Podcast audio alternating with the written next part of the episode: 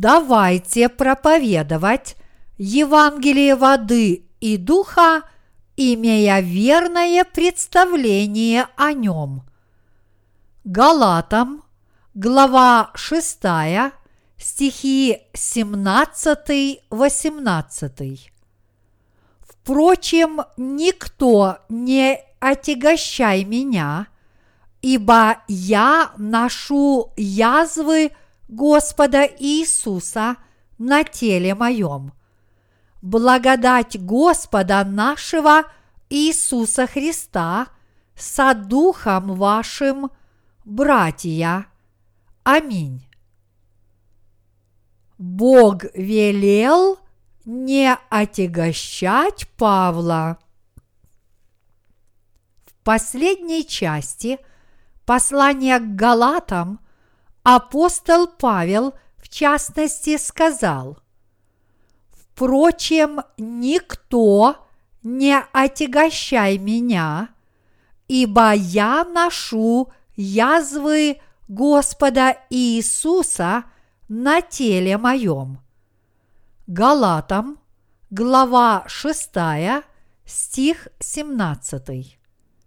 Апостол Павел здесь имел в виду, что люди не должны пытаться получить прощение грехов с помощью своей веры в закон и не должны утверждать, что они безгрешны. Он сказал, что больше никто не должен его отягощать, особенно после того, как он подробно объяснил, насколько ошибочной является вера сторонников обрезания, которые пытаются стать Божьим народом, приняв телесное обрезание. Иными словами – Павел сказал им, чтобы они не обременяли и не утомляли его столь ошибочными верованиями. С каким же разочарованием Павел вынужден был написать подобные слова.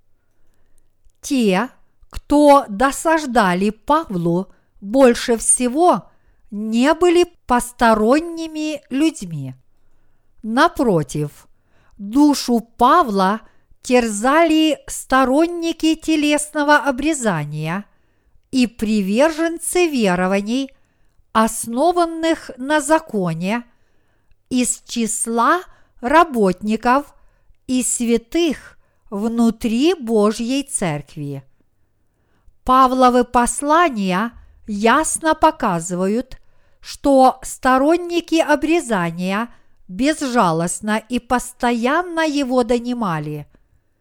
Как только апостол Павел проповедал Евангелие язычникам и трудом убедил их уверовать в истину, сторонники обрезания разрушили все его дело, сказав им – вы можете стать потомками Авраама, только если обрежетесь телесно.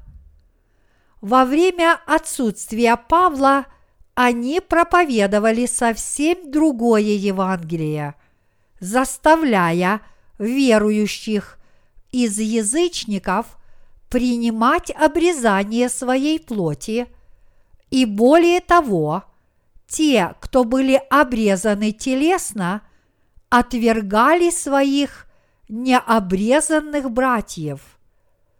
Не понимая, насколько это пагубно для Божьего Евангелия, эти сторонники обрезания закончили тем, что совершили великий грех. Павел был настолько измучен подобными людьми, что сказал им, «Впрочем, никто не отягощай меня». Он говорил, «Не беспокойте меня этим вопросом. Прекратите спорить и тратить свое время на эти бесполезные вещи. Поскольку Бог спас нас от греха по евангельской благодати воды и духа, все, что мы должны делать, это только верить в эту истину и правильно ее проповедовать.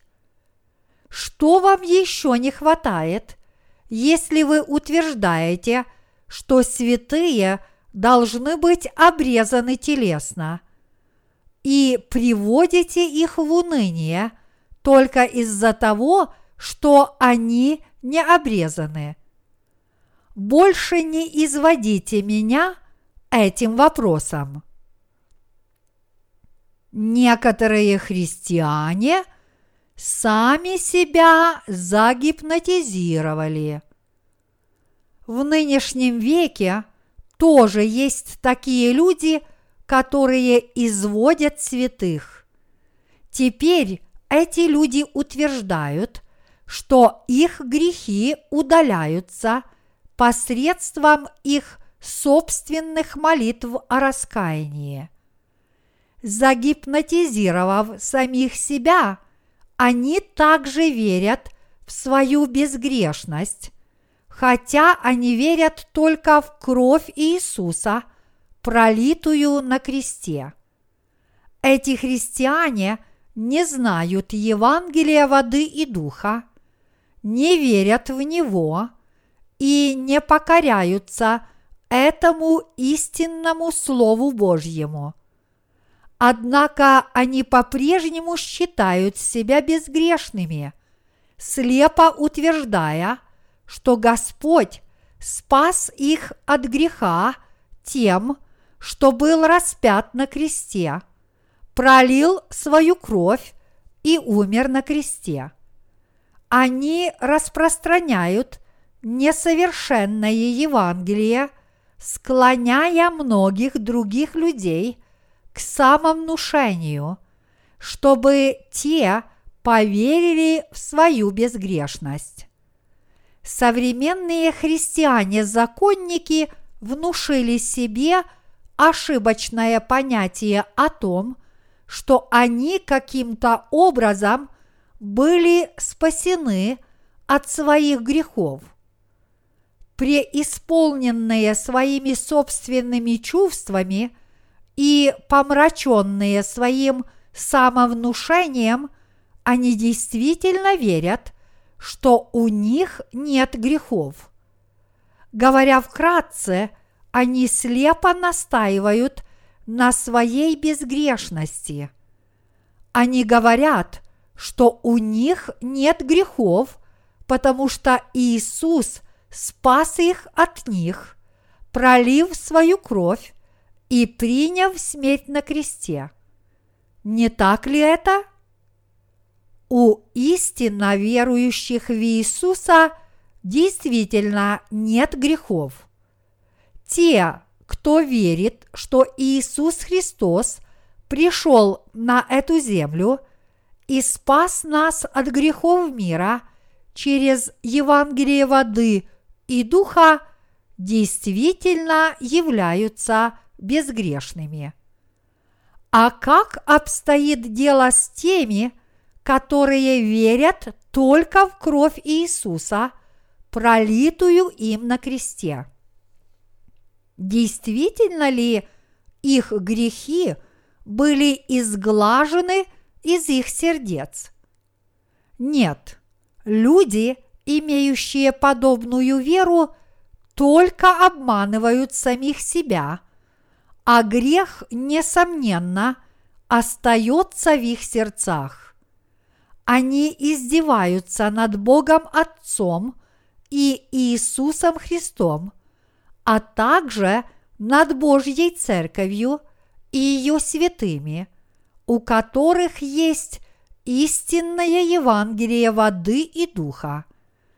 Они продолжают обманывать самих себя – даже не осознавая, что они на самом деле умерщвляют души, которые не должны умереть, и оставляют жизнь душам, которые не должны жить. И Езекииля, глава 13, стих 19.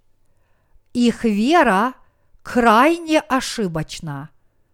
Многие христиане верят не только в учение о покаянии, но также в учение о возрастании в святости.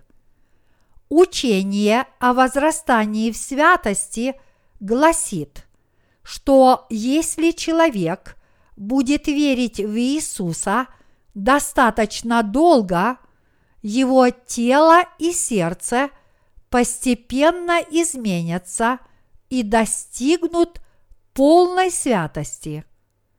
Подобное верование является ошибочным. Оно ориентировано на дела и основано на законе. Из-за того, что эти люди не знают Евангелия воды и духа, они слепо верят, что Бог их избрал только потому, что они уверовали в Иисуса. Эта вера является ничем иным, как проявлением эгоизма и заблуждением. Подобно тому, как сторонники обрезания отягощали Павла, современные приверженцы подобной веры создают духовные проблемы Божьим служителям и святым. Какой праведный труд совершил Иисус Христос, когда пришел на эту землю? Приняв крещение от Иоанна Крестителя, Иисус взял на себя наши грехи и заплатил за них, пролив свою кровь и умерев на кресте. Он избавил нас от греха своим крещением и пролитием своей крови. Поэтому апостол Павел сказал, что его вера в Евангелие воды и духа была язвой Иисуса на его теле. За проповедование Евангелия воды и духа апостолу Павлу было дано сорок ударов бичом без одного, то есть 39 ударов в трех разных случаях. Также его забрасывали камнями до полусмерти так, что он едва выжил. В его сердце также были язвы веры в Евангелие воды и духа. Мы на своих телах также имеем язвы духовных и телесных страданий, которые мы перенесли ради Евангелия Иисуса Христа. Однако Павел – перенес еще больше духовных невзгод от сторонников обрезания. У Павла были язвы его веры в Иисуса, который пришел по Евангелию воды и духа.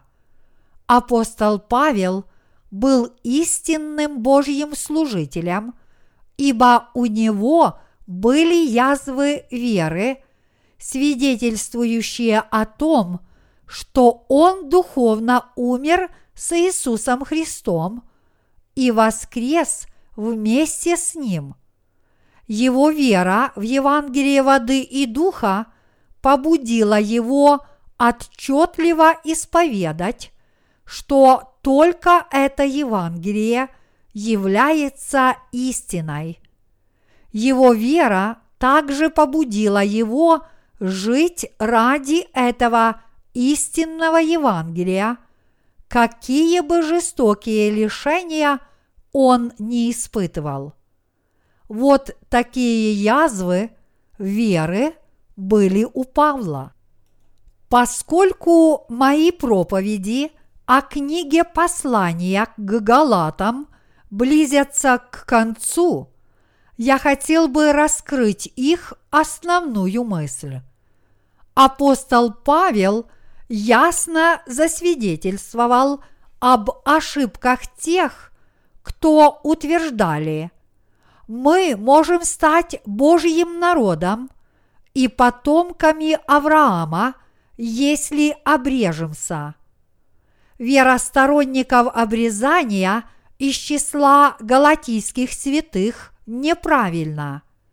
Вера апостола Павла подытожена в Галатам, глава 3, стих 27, где он сказал, «Все вы во Христа крестившиеся, во Христа облеклись».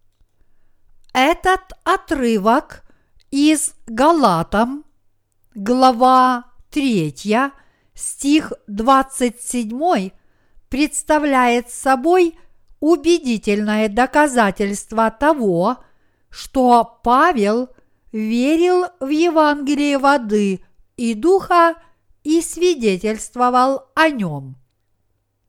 Именно оно является истинным Евангелием, в которое верил апостол Павел.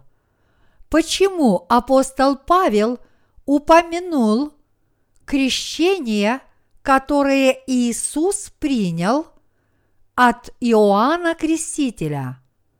потому что Павел верил в Евангелие воды и духа. Что же тогда имеется в виду под словами о том, что мы крестились в Иисуса Христа?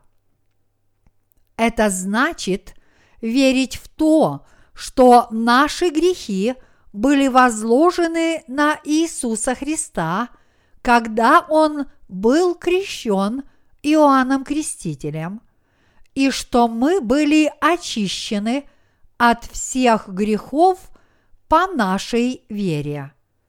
Конечно, ни в одном из Павловых посланий мы не сможем найти буквальные слова Евангелие воды и духа.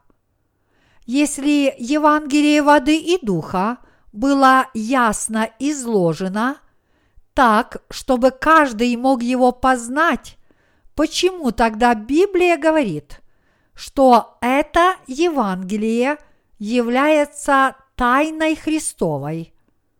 Колоссянам, глава 4, стих 3. Разве Бог учил бы тех, кто восстает против Него? а вы бы открыли свою сокровищницу перед вашими врагами? Конечно, нет. Бог научил Евангелию воды и духа тех, кто повинуется и следует Его Слову. Но от тех, кто этого не делает, Бог полностью скрыл это Евангелие – как свою духовную тайну.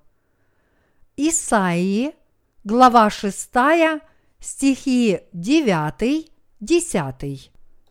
Я надеюсь, что мои проповеди о Евангелии к Галатам будут переведены как можно скорее, и что они вскоре послужат свидетельством для людей – по всему миру.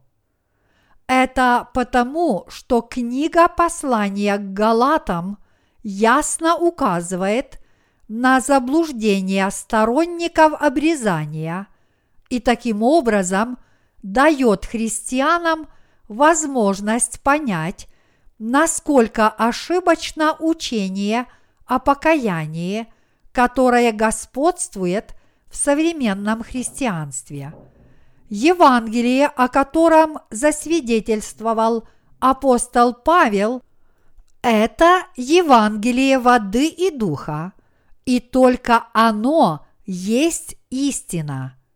Таким образом, всякое другое Евангелие помимо Евангелия воды и духа, является иным благовествованием. Галатам, глава 1, стих 6. Однако, несмотря на это, современные христиане проповедуют иное Евангелие, говоря, «Верьте в Иисуса, как бы то ни было, поскольку вы верите, что Иисус пролил свою кровь и умер на кресте за ваши грехи, вы станете Божьим народом. Они пытаются обелить человеческие души половинчатым Евангелием, заставляя их верить в Иисуса, даже несмотря на то, что они остаются грешниками – только чтобы они были увергнуты в ад. Им лучше вообще не проповедовать свое Евангелие, ибо Евангелие, в которое они верят и которое проповедуют, является ложным. Итак, чем больше они проповедуют свое Евангелие – тем более злые дела они будут творить перед Богом. Каковыми последствиями чревато господство подобного лжеевангелия? Даже несмотря на то, что многие христиане исповедуют свою веру в Иисуса, рожденных свыше среди них – мало, и встречаются они редко. В результате все больше и больше людей фактически восстают против Бога. Они утратили свою любовь к Богу, и теперь еще меньшее количество людей среди нас хотят верить в Иисуса. Несмотря на то, что христиан очень много, они верят в Иисуса тщетно, будучи обманутыми лжепророками.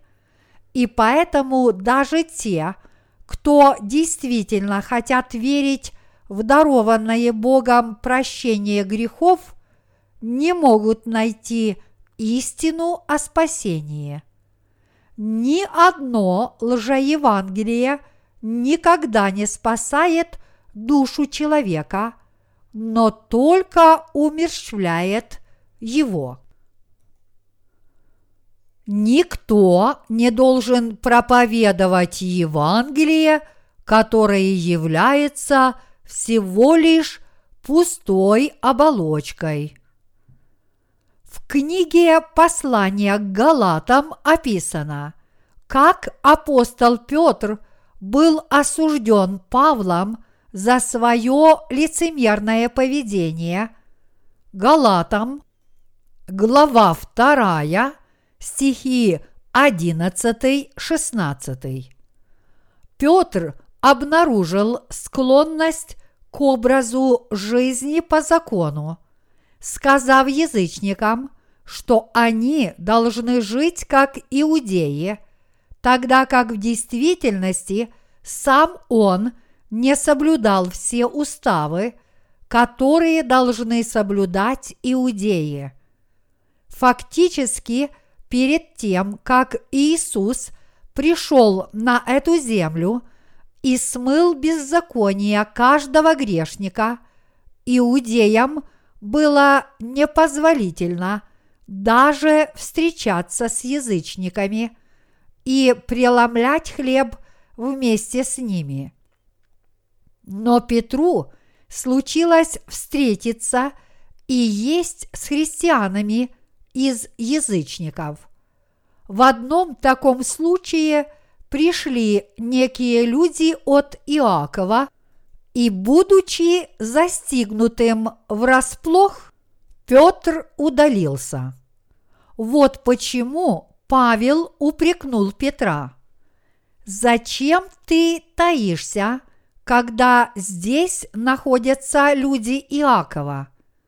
Зачем ты притворяешься, что соблюдаешь закон? Ты тоже был спасен по вере в спасение водой и духом, но зачем ты велишь язычникам соблюдать закон, который сам не можешь соблюсти? Очевидно, что не будь апостола Павла, большинство людей попросту пошли бы за учениями сторонников обрезания, не осознавая, насколько они ошибочны. Иными словами, большинство людей не имели никакого понятия, что учения сторонников обрезания оскорбили Евангелие воды и духа и увергли церковь в духовное смятение.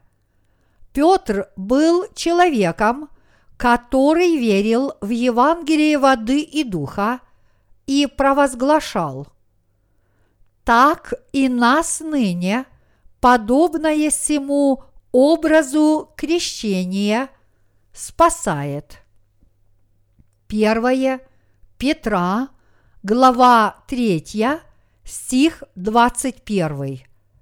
Однако, хоть он и верил в крещение Иисуса, он все равно впал в лицемерие. Поэтому тем более очевидно, что большинство людей совсем не видят ошибок веры, основанной на законе. Даже сегодня христиане нынешнего века все еще продолжают возносить покаянные молитвы, думая, что так они каким-то образом получат прощение своих грехов – Немногие по-настоящему знают, каким искажением является упование на собственные молитвы о раскаянии. Хотя они утверждают, что были спасены по вере в Иисуса как в своего Спасителя, они по-прежнему продолжают смывать свои беззакония, которые они совершают, живя в этом мире, при помощи своих молитв о раскаянии. Они думают, что это очень правильно, но это крайне ошибочное верование. Получили ли мы прощение своих грехов – вознося Иисусу Христу покаянные молитвы. Нет, мы были избавлены от грехов по нашей вере, признав себя средоточием греха, а также поняв и уверовав, что Господь изгладил все наши грехи, когда принял крещение и был распят на кресте, и что Он тем самым спас нас от всех наших грехов. Евангелием воды и духа наш Господь очистил все наши грехи, что были в наших сердцах. Именно по вере в Евангелие воды и духа каждый человек стал безгрешным. Истинным Евангелием спасения является Евангелие воды и духа. Так почему же люди по-прежнему думают, что они могут изгладить свои грехи, вознося покаянные молитвы? Это не более чем религиозное суждение, а не истинная вера, которая происходит от Евангелия воды и духа. Неужели вы все еще думаете, что ваши грехи омываются с помощью ваших собственных молитв о раскаянии. Вы должны понять, что прощение грехов невозможно получить с помощью покаянных молитв. Однако, несмотря на это, большинство христиан не понимают, что возношение покаянных молитв – это ошибка. По их мнению, только тот факт, что они возносят покаянные молитвы или терпимо относятся к подобным молитвам, означает, что они смогут спастись от греха. Конечно, мы должны раскаиваться всякий раз, когда поступаем неправильно. Мы, несомненно, должны исправить наши поступки, когда признаем наши грехи. Но это очень отличается от жизни человека, который полагается на покаянные молитвы. Что же должны делать рожденные свыше праведники, когда они согрешают?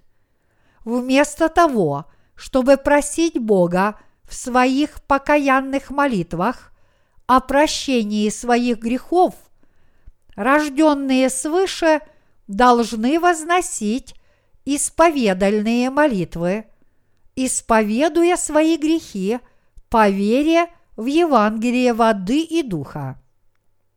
Они также должны отвращаться от своих проступков всякий раз, когда признают свои грехи. Однако очень глупо пытаться смыть свои грехи, вознося покаянные молитвы. Понимаете ли вы теперь, что покаянные молитвы произошли от глупых верований, основанных на законе? Хорошо ли вы теперь понимаете, что вера современных евангелистов или законников, которые пытаются смыть свои грехи возношением покаянных молитв, это заблуждение. Немногие знают, что невозможно смыть свои грехи, вознося покаянные молитвы. Из каждых ста тысяч христиан, возможно, только один или двое это знают. Но даже несмотря на то, что у некоторых христиан есть подобные знания, они по-прежнему для них бесполезны. Это потому, что у них нет другого выбора, кроме как смывать свои грехи а их недостаточные знания возвращают их к их покаянным молитвам. Их совесть не может не обвинить их в их грехах, и поэтому они не смогут их вынести, если не помолятся о раскаянии. Им ничего не остается – кроме как молиться Богу. О Боже, я согрешил и тому подобное. Я прошу у Тебя прощения. Пожалуйста, прости мне еще раз. Если Ты простишь мне этот грех, я больше никогда не совершу ничего подобного. В христианстве подобная вера признана официально. Она основана на так называемом учении об оправдании. Вот почему апостол Павел говорит нам, что попытка смыть свои грехи, принимая телесное обрезание, это заблуждение. Павел сказал, впрочем, никто не отягощай меня. Нам нужно здесь понять сердце Павла. Он зашел так далеко, что сказал это, потому что сторонники обрезания причинили ему столько неприятностей. Эта вера в закон дошла и до наших дней, а это привело к тому, что многие верующие люди впали в заблуждение. В результате почти все христиане угодили в ловушку ложной веры в покаянные молитвы, тщетно пытаясь смыть свои грехи этим способом. Учение, которое гласит, что человек может быть причислен к Божьему народу через телесное обрезание, является полным заблуждением. В сущности, современные христиане должны осознать, насколько неправильно верить в учение о покаянии и в учение о возрастании в святости, пытаясь в будущем стать праведниками с помощью этой веры, а также очиститься телесно и духовно. Они должны понять, какое беспокойство эти верования доставляют Богу и Его святым. А те, кто впали в подобные лжеучения, должны осознать, что им нужно от них избавиться и как можно скорее вернуться к истине. Некоторые замечания о современных христианах, которые утверждают, что являются безгрешными, не зная Евангелия, воды и духа. Несколько дней назад я повстречал каких-то евангелистов, которые распространяли брошюры на улицах. Я взял одну из их евангельских газет и прочитал ее. На титульном листе евангельской газеты они утверждали, что человек может стать безгрешным праведником – если уверует в Иисуса. Но я был очень разочарован ее содержанием. Издатели этой газеты не знали Евангелия воды и духа. Я подумал, что было бы лучше, если бы подобное Евангелие вовсе не проповедовали. Хотя и верно то, что Бог изгладил все наши грехи, это не значит, что кто-то должен слепо считать себя безгрешным, не зная Евангелия воды и духа. Ничьи грехи не изглаживаются подобной верой. Однако, несмотря на это, именно так верят и проповедуют евангелисты. Учитывая тот факт, что Бог раз и навсегда изгладил грехи человечества Евангелием воды и духа, мы обязаны познать Иисуса Христа как нашего Спасителя, который пришел по этому истинному Евангелию и уверовать в это всем сердцем. Только тогда мы сможем стать Божьим народом. Мы должны осознать и уверовать в эту истинную любовь, с помощью которой наш Господь изгладил наши грехи Евангелием воды и духа. Когда люди не зная Евангелия воды и духа, верят, что Иисус изгладил все наши грехи на кресте, они, судя по всему, гипнотизируют сами себя, чтобы поверить в свои собственные заблуждения. Евангелисты, проповедуя Евангелие, всегда говорят, что Иисус изгладил все наши грехи, когда был пригвожден к кресту. Они говорят, что поскольку Бог сам изгладил все их грехи на кресте, они становятся безгрешными, только если верят в этот факт.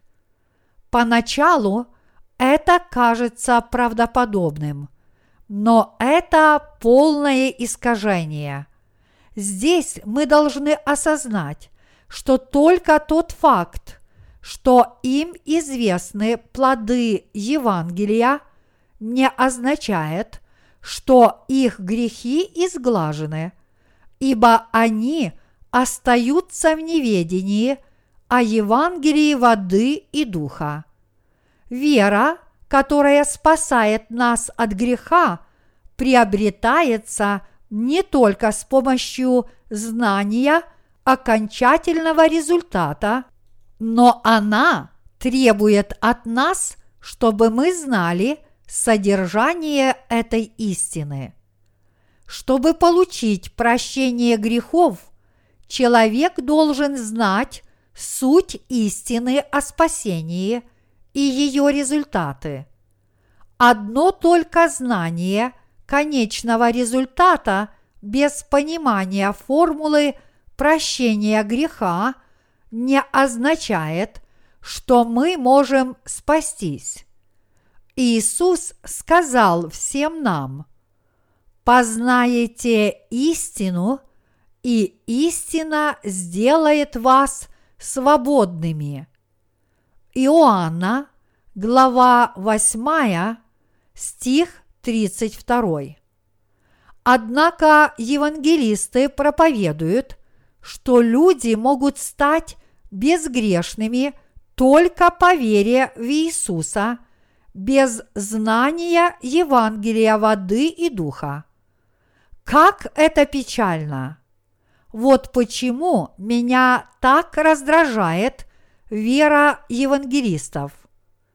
Разница между верой того, кто знает Евангелие воды и духа, и того, кто его не знает, может показаться тонкой, как бумага. Однако даже лист бумаги, если им закрыть глаза, не позволяет человеку видеть мир. Различие между верой того, кто знает Евангелие воды и духа, и не знает его, приводит к очень разным последствиям. Первая делает людей праведниками, а вторая приводит их только к тому, что они остаются грешниками. Последствия этого очень значимы. Из-за различия толщиной с бумагу вы можете либо видеть всю Вселенную, либо быть совсем слепым. Вот как существенна разница в зависимости от того, знаете вы евангельскую истину о воде и духе или нет. Всякий, кто проповедует Евангелие, обязательно должен знать евангельскую истину о воде и духе и проповедовать только это Евангелие. Он должен верить в правильную – и точную формулу, которая приводит нас к правильному ответу. Мы становимся безгрешными, если веруем в Иисуса и проповедовать всем людям суть Евангелия воды и духа. Все те, кто утверждают, что им были отпущены все грехи – и при этом не знают Евангелия воды и духа, имеют ложную веру. Их вера совершенно неправильна.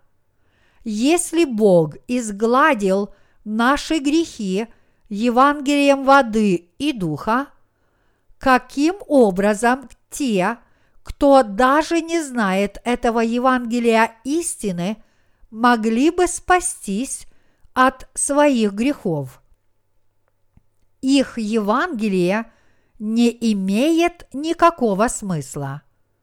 Они говорят, всякий, верующий в Иисуса, является безгрешным, пытаясь использовать людей в своих финансовых целях в обмен на утешение их сердец этой ложью. Это так печально. Когда души приходят в свои церкви, эти лжепророки внушают им веру в то, что они получили прощение своих грехов.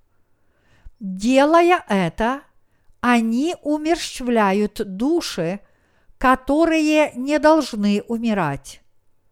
После того, как люди все это время были отягощены грехами, они только рады услышать, что теперь они стали безгрешными, и поэтому они совершенно беспомощны перед таким обманом.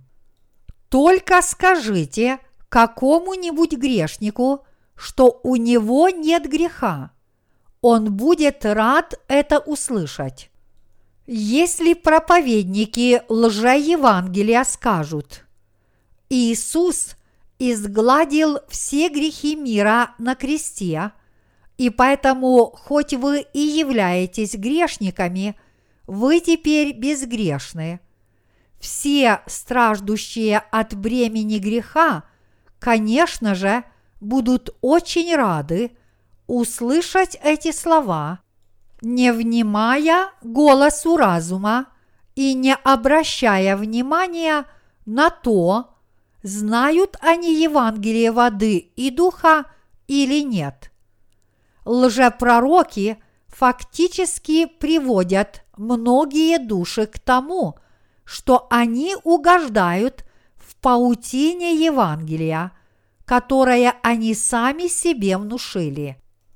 Когда люди угождают в подобную ловушку, эти лжепророки – пожирают их, чтобы насытить свою плоть. Всякий человек, измученный грехом, конечно же, рад услышать, что он теперь безгрешен. Однако грех обязательно присутствует в любом сердце, которое верит в Иисуса, не зная Евангелия воды и духа. Однако, несмотря на это, евангелисты со слепым упрямством продолжают внушать людям, что они теперь безгрешные, даже несмотря на то, что не знают Евангелия воды и духа. Они все время просят членов своих общин засвидетельствовать о том, что они служат Господу и превозносить их за это.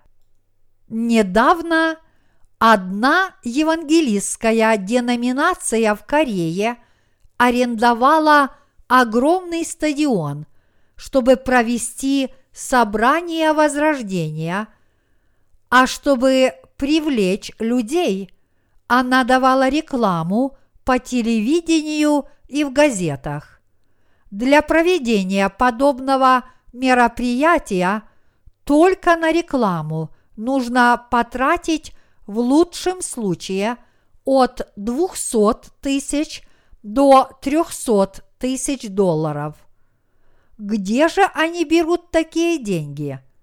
Они выжимают их из своих общин. Когда эти лжепророки говорят им, мы просим святых принять участие в этом драгоценном служении.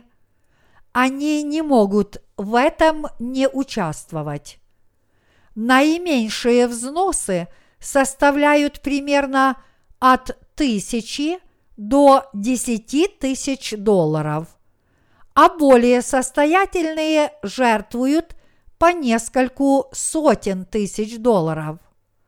После того, как они все это время страдали от бремени греха, как только они слышат, что теперь у них нет греха, они с радости жертвуют огромные суммы денег, чтобы сохранить это чувство. Загипнотизированные люди дают много пожертвований. Они очень преданы и безумны от радости. Однако через некоторое время их радость полностью исчезает. И тогда они снова признают, что в их сердцах по-прежнему есть грехи. По сути, их грехи никогда не были полностью изглажены таким образом.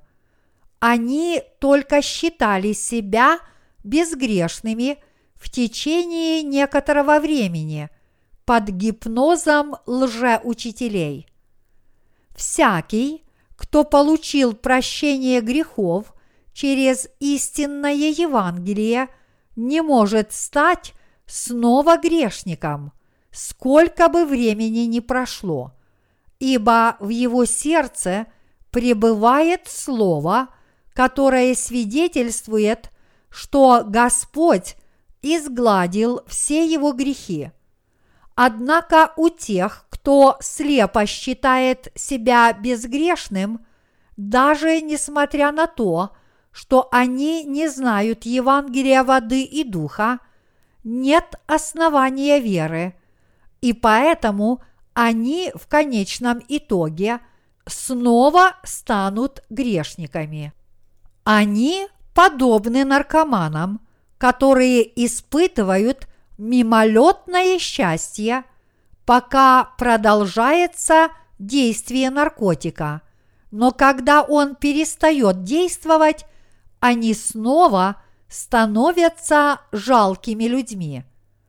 Когда эти люди растрачивают все свои деньги на пасторов таких церквей, эти шарлатаны от них избавляются – Однако даже после этого они еще не осознают, что их обманули. Они думают, что их оставили в одиночестве только за их неспособность жить святой и благочестивой жизнью. Христианство этого мира является ничем иным – как религиозной группировкой без Евангелия, независимо от его деноминации. Вот почему сатана не преследует христианство. Апостол Павел был отягощен сторонниками обрезания. Они утверждали, что человек может стать безгрешным – не веруя в Евангелие воды и духа. Они продолжали делать эти необоснованные утверждения, говоря, что люди могут стать Божьими детьми, если обрежутся телесно. Однако стал ли Авраам Божьим чадом, приняв обрезание своей плоти? Нет, Авраам стал одним из детей Бога по вере в Его Слово, а знаком этого было обрезание Его плоти. Таким образом, Божьим чадом становится всякий человек, который передал свои грехи Иисусу Христу, уверовав в Евангелие воды и духа. Духовное обрезание – это отсечение грехов его сердца по вере в Евангелие воды и духа.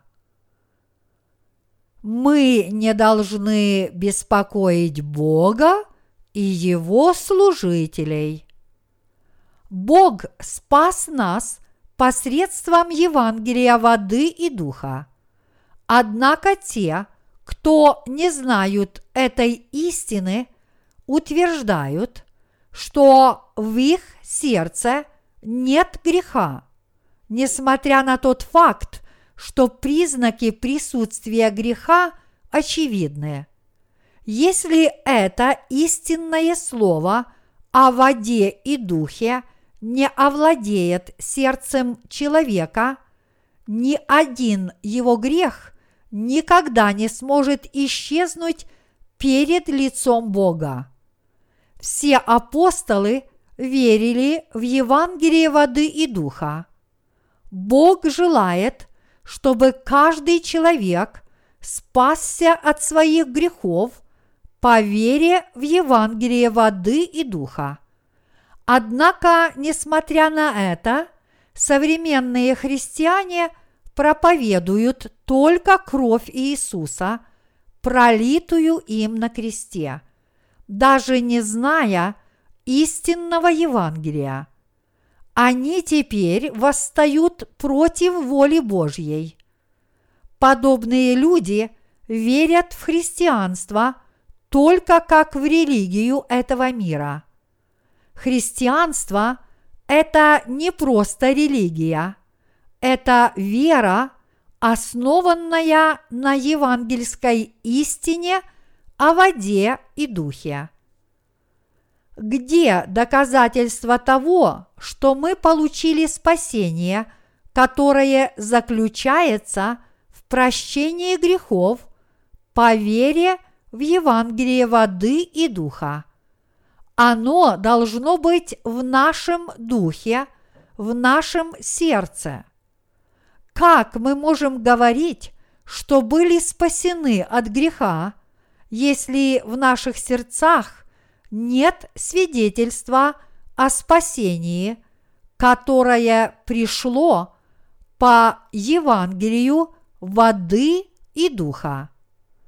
Даже если вы знаете ответ на этот вопрос, у человека нет греха, если он верит в Иисуса, если ваше сердце – по-прежнему остается грешным, это означает, что вы не получили прощения грехов. Это потому, что вы не сможете удержаться от дальнейшего совершения грехов в этом мире. И если у вас нет свидетельства о спасении, явленном в Евангелии воды и духа – все эти грехи не исчезнут, но будут терзать ваше сердце бесконечно. И тогда, как бы вы ни пытались обрести утешение, внушив себе веру в свою безгрешность, ваши грехи на вашей совести и будут все время вас связывать, а это только может означать, что вы по-прежнему остаетесь грешниками. Как может грешный человек быть святым? Он не святой, а христианин – грешник. Прощение наших грехов, которое приходит по благодати Божьей, основано на Евангелии воды и духа. Посмотрите на веру апостола Павла. Благодать Господа нашего Иисуса Христа с Духом вашим. Галатам, глава 6, стих 18. Спасительная благодать Иисуса Христа, который спас нас через Евангелие воды и духа должна пребывать в наших сердцах. Наше спасение от греха зыждется на Евангелии воды и духа, а не на каком-либо христианском учении. Именно через познание Евангелия воды и духа своими сердцами мы обретаем наше спасение. Однако, несмотря на это, очень многие люди продолжают издеваться над Иисусом Христом. В частности, именно те люди, которые исповедуют свою веру в Иисуса, являются настолько глупыми, что действительно причиняют ему страдания. Послания благодарности за спасение приходят со всего мира ежедневно. Сегодня нам прислал свою весточку один пастор из Перу. Он сказал, что как пастор он все время думал, что он спасен, но после прочтения одной из наших книг он понял, что верил неправильно. В своем письме он выразил свое полное согласие с тем, что Иисус взял на себя грехи всех людей этого мира, когда был крещен, пролил свою кровь на кресте и тем самым спас всех людей во всем мире. Этот человек написал свое послание очень искренне. Именно такие честные люди обретают спасение. Я надеюсь, что все вы уверуете в Бога сознательно, поняв, как на самом деле вы должны угождать Богу и что значит верить согласно воле Бога. Если мы верим в Иисуса Христа правильно, согласно воле Божьей, значит мы верим в Евангелие воды и духа, и тем самым освобождаемся от всех наших грехов, а также воздаем Богу славу. Я хочу, чтобы христиане не превращались в тех людей, которые издеваются над Богом и Иисусом Христом. Надеюсь, что каждый человек в этом мире обретет такую веру, которая является угодной Богу. Мои единоверцы, давайте здесь поразмышляем о том, что очень многие люди среди христиан нынешнего века действительно издеваются над Иисусом. Они не знают Евангелия воды и духа и не верят в Него. Но тем не менее утверждают, что если каждый человек уверует в Иисуса, он обязательно станет безгрешным. Именно такие люди издеваются над Богом. Мы должны исправлять подобных людей. Только святые, которые знают евангельскую истину о воде и духе, могут их исправить. И в Корее, и во всем мире мы видим, что очень многие люди среди христиан – доставляют Иисусу неприятности. Поскольку Господь спас нас через Евангелие воды и духа, мы должны в это верить. Но многие люди вместо этого верят, как им заблагорассудится, чем только досаждают Иисусу. Подобные люди – должны отвратиться от своей ошибочной веры. Они должны покаяться.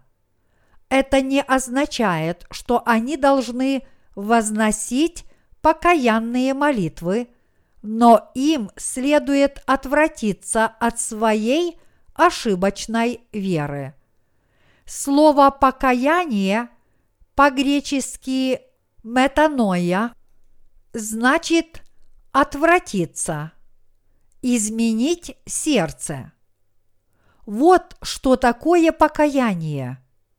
Однако только слово «сожалею» покаянием не является, а возносить покаянные молитвы – это все равно, что просто сказать «сожалею». Бог дал много благословений нам, верующим в Евангелие воды и духа. Именно по Божьей благодати мы смогли столь многого достичь за такой краткий период времени. Мы смогли совершить эти дела, потому что Бог дал нам мудрость, помог нам и благословил нас. Каждое дело, будь это распространение Евангелия или материальное обеспечение этого служения, совершилось по Божьей благодати. И теперь мы, получившие прощение наших грехов, обязаны с радостью нести это Евангелие другим людям, поскольку Бог нас спас. И хотя мы несовершенны, мы с радостью выполняем Божью работу. Евангелие воды и духа служат только те, кто готовы это делать. Мы никогда не просим у тех, кто считает Божий труд даже слегка обременительным, раздражающим и слишком обязывающим, и поэтому пренебрегают им. Я не говорю, что такие люди есть в нашей церкви – но указываю на то, что Божью работу следует выполнять добровольно и радостно. Иногда я прошу вас поработать, но я делаю это потому, что мы с вами не сможем сохранить нашу веру, если не будем трудиться для Бога. Если праведники не будут выполнять Божью работу, они в конечном итоге займутся какой-то полнейшей чепухой, а их сердца развратятся и погрязнут в нечестии. Вот почему наш Господь через свою церковь дает нам работу – чтобы мы служили Ему и берегли наши сердца. А если случится, что кто-то захочет сказать, дайте мне свободу по отношению к порученной ему работе, то скажите ему честно, подобные люди не должны работать. Даже среди наших служителей и работников если кто-то действительно не хочет работать, то я говорю ему, не работай. Вот таким принципом руководствуется наша церковь. Я не думаю, что среди сидящих здесь есть такие люди. Но очевидно, что никто из тех, кто стали святыми – никогда не должен трудиться для Господа против своей воли или насильно. Добровольно и с верой трудиться для Бога должны те, кто, обдумав и изучив эту работу самостоятельно, увидели, что является правильным и полезным – и расположили к ней свои сердца. Если мы решили трудиться для Бога, мы должны работать с верой и по собственной воле. И только тогда Господь примет все, что мы делаем, служа Ему. А если мы не трудимся с верой и по доброй воле, как может Бог принять подобное служение? Конечно, иногда мы работаем против своей воли. Честно говоря, когда я добровольно редактирую наши книги для публикации, некоторые из них продвигаются с трудом. Но почему же я работаю, как и прежде? Потому что кто-то должен это делать. И хотя мое сердце радо служит Господу таким образом, это очень тяжело для моего тела. Вот поэтому я и говорю, что эта работа меня перенапрягает. Поскольку я взялся за это дело, я должен довести его до конца.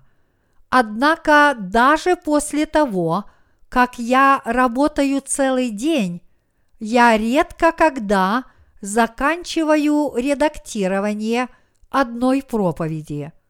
После такого редактирования я все еще нахожу что-то неудовлетворительное. Я небольшой знаток этого дела. Тем не менее, ясно одно, что хотя мои проповеди имеют свойство повторяться, в них сказано только то, что является правильным и осмысленным.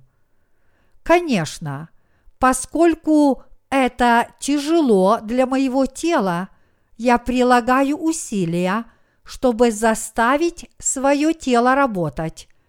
Но я теперь стал тем человеком, который может работать с верой в Евангелие воды и духа. И поэтому я добровольно и с радостным сердцем выполняю порученную мне работу. Нам нечего делать, если мы не трудимся для Бога. А вам было бы что делать, если бы вы перестали делать то, что вам теперь поручено.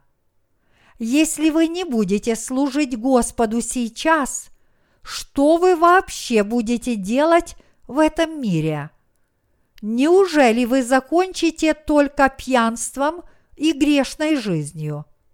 Ваша жизнь будет еще более жалкой, чем жизнь ваших родителей, которых вы осуждали, говоря, «Я не буду жить, как они».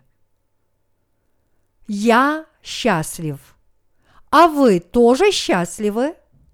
Я благодарен Богу я не думаю, что у нас осталось много времени для проповедования Евангелия воды и духа. Вот почему я считаю, что мы должны усердно проповедовать Евангелие, пока мы можем это делать. Так как пословица гласит «Коси коса, пока роса» мы должны работать, пока это еще возможно. Ныне пришло время, когда мы можем делать Божью работу, и мы с вами теперь должны ее выполнять. Давайте встретимся в присутствии Господа после того, как честно и упорно – пройдем наше поприще. Аллилуйя!